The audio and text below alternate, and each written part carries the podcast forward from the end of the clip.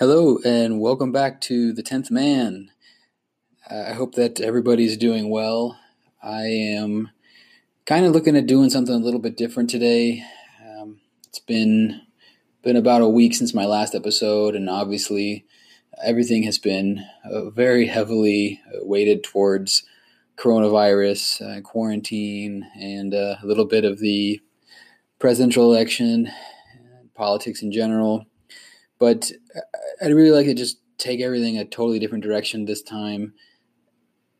Um, I'm actually i am back in therapy right now, and uh, if you've been listening to all the episodes, you know I've mentioned a few times that I, I do kind of view this podcast as a form of therapy in a way, uh, just being that I'm able to kind of feel open to to sharing things, and I actually was so my well my therapist and I actually do video chats. We don't sit in office, uh, which is which is interesting. It's it's different, obviously, but you definitely still can connect with people through through video and uh, messaging.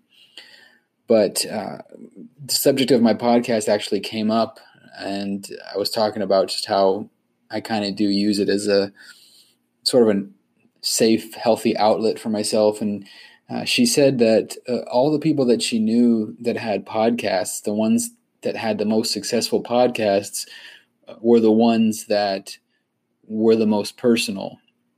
And this was kind of on the topic of, again of therapy and viewing the podcast as a form of therapy. And I, I said that this, that was really interesting because my episode on my journey with depression, one of my first episodes here, and uh, and then a couple other ones. The the one on the emergency room trip, not as many as the as the one about depression, but uh, a lot of listens compared to the other episodes, especially the one on depression. The the one on depression got probably three times the amount of epi- uh, listens as the average episode had been getting on this podcast. So, uh, definitely don't think that's a coincidence. Um, I think it's uh, just a testament to you know, being able to speak to people when you're, you know, kind of speaking your truth.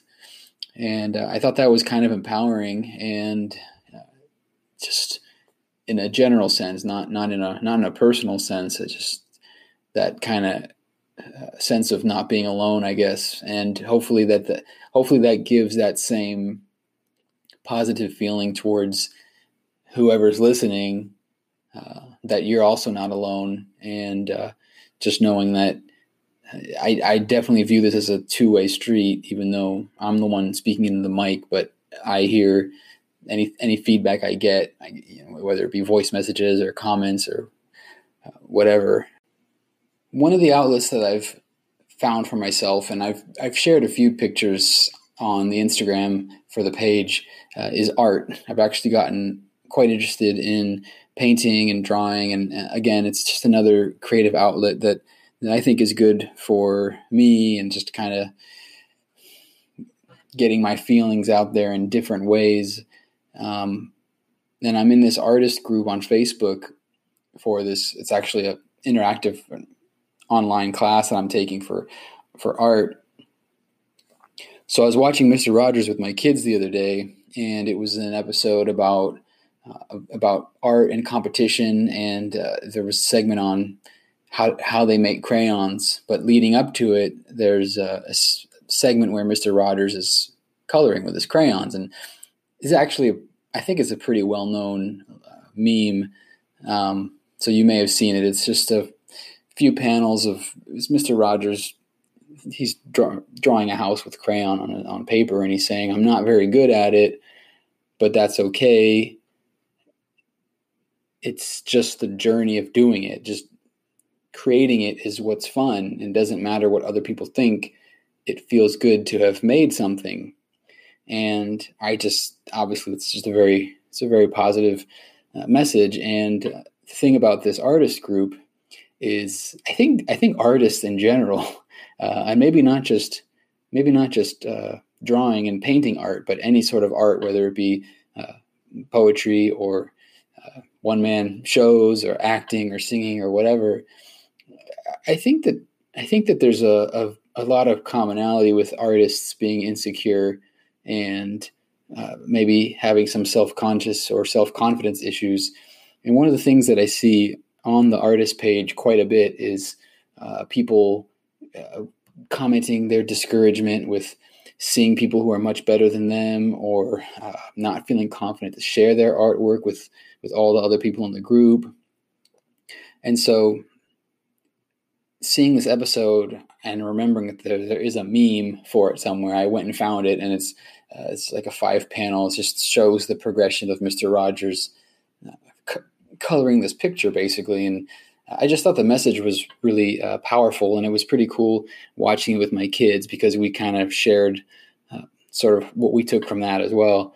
Uh, but anyway, I, I, I posted this meme in the artist group, and I said, you know, I know most people have already seen this, but I think it's a good reminder, and I, I need to remind myself, and I tell my kids. And I mean, within about 24 hours, uh, this picture had gotten like almost 500 uh, likes and hearts. And I just thought that was pretty incredible. Uh, you know, most art pieces don't get that much unless unless they're really good. The the really really good ones will get a lot, but um, yeah, that was by far more response that I've ever gotten than that I've ever gotten of anything I posted in that group. And I showed that to to Zara, and she said, you know, don't you see the lesson there that people want positivity. People want a positive message, and that's what gets a response. And so, bringing it all back around, uh, I just uh, found that interesting that um, my episode on depression, and then this uh, this sort of taking a moment to reflect on the importance of art and, and anything that you're working on that that feeling of self empowerment, how how much response that got. And I, I, think that it's a testament to again that uh, people don't want to feel alone, and people being able to relate to uh, being insecure and vulnerable in whatever endeavors you're you're going on. And so, on that, uh, in the spirit of of positivity and and uh, keeping things kind of personal and sharing just sort of all the commonalities we have. I just thought I'd go through a couple of uh, positivities that I'm experiencing right now. A lot of it just in regards to the, the current situation that we're all going through with the quarantine. Um, one of those things is the masks. So, most people now are actually wearing the face masks when they go out. I know I am. Um, and a lot of places around here actually you have to wear one especially like if you're going to the doctor or uh, into the some of the grocery stores around here actually require you to wear a mask. And i remember the first time that i wore a mask this was the the first week when the cdc i don't think the cdc had even actually officially um, officially endorsed wearing a mask uh, or but they they basically encouraged it and shortly after that, it became like official CDC guideline. But at the time, it was just at that point where it was starting to get uh, encouraged. And I wore a mask when I went to the store, and there was probably about maybe 10, 15% at most people wearing masks. And so I I know I shouldn't I shouldn't feel self conscious, but I, you know it, it was a little it was a little strange, awkward feeling uh, wearing the mask, but I would tell myself that I'm doing this for for the safety of other people. Um, but anyway, as as the weeks have gone by, uh, you see more and more people to where now, whenever I go out, is actually the vast majority of people are wearing masks.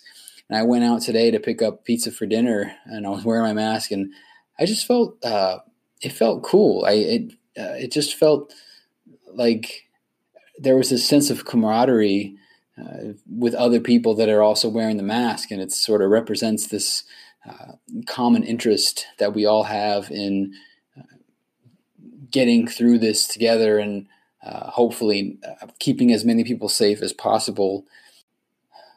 Anyway, I just I just thought that was pretty cool. Um, just just that idea that we are kind of all in this together, and uh, you know, again, just just trying to make the most of the time uh, that I have here during this quarantine. Some of the other positivities that I'm taking away is that uh, my son and daughter, who are uh, five and three, are both learning to ride their bikes. Uh, we got my son on his bike uh, a little bit late compared with my daughter, who's two years younger, and um, he he only just recently in the last few months really got strong and confident on his bike. He's still got training wheels, but he's come a long way in terms of being able to control and steer the bike and feel confident.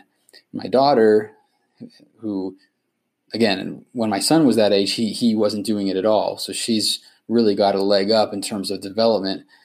She's definitely not where he is right now, but she's also come a long way in being able to ride her bicycle.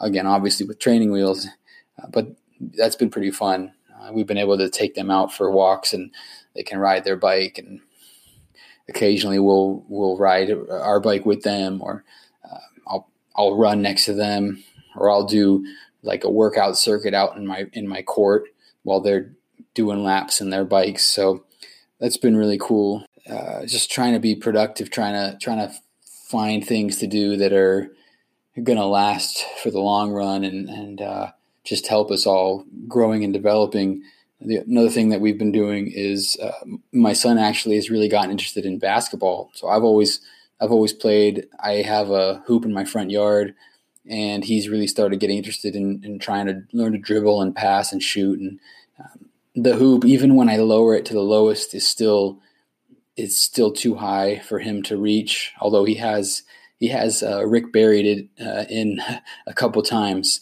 um, so it, he's just not consistent at all. But he's he's getting there. He's kind of getting the idea uh, of the arch and everything. But um, uh, it's it's cool. You know, I, I I didn't start playing until I was a little bit older, so I'm hoping that by getting him started young at five, he'll uh, he'll be able to to dominate when he gets a little bit older and a little bit bigger.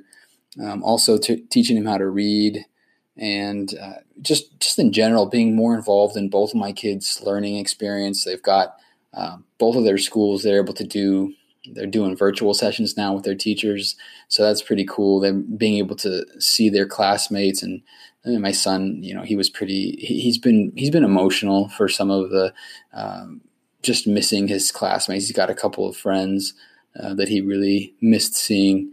So it's been really nice being able to have them still still get that involvement, and just for me, just just being more involved in general in my kids' education, not not just the preschool part, but you know we're doing things at home, um, Scholastic.com, and there's a couple other like PBS, the PBS Kids app, and the website.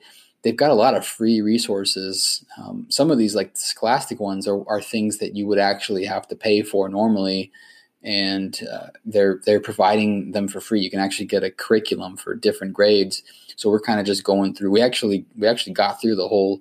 Uh, it was just a month's worth they had, uh, but we got through the whole kindergarten section for both my kids. They do stories, they do videos, and then they'll do like little lessons on topics, and then they have quizzes and um, matching thing games and things like that. Uh, so that's been that's been really cool. And uh, also on the topic of free, I finally finally got my taxes done today. Uh, very late for me. Normally I get them done by March. And uh, obviously, the, the, deadline was extended a little bit, um, but I did finally get them done, and uh, that turned out to be free as well, which was pretty cool. I I don't know if it was just because the IRS just really wants to make sure that nobody is held back from doing their taxes, but that was a nice little positive that uh, I was able to get those done for free on my own at home. So um, yeah, those are just some of the some of the positives that I'm trying to take away from uh, what's going on, and uh, obviously, it's a it's a difficult and trying time for a, lot of people, um, but yeah, trying to just look at things through a positive light, and hoping that that you're able to have positivity and joy in your lives as well.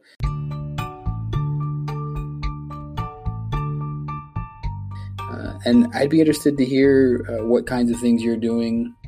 Um, how's how's life at home changing, and how are you making it into a positive? Um, I think that that's just so important, and uh, without without sounding too cliche, but um, you know, just really have to uh, appreciate the the positive aspects of whatever situation you're in, and I think that there's there's definitely more positivity to come, and uh, you know, maybe taking a step away from news and politics also will do me some good. I'm not even going to go there today.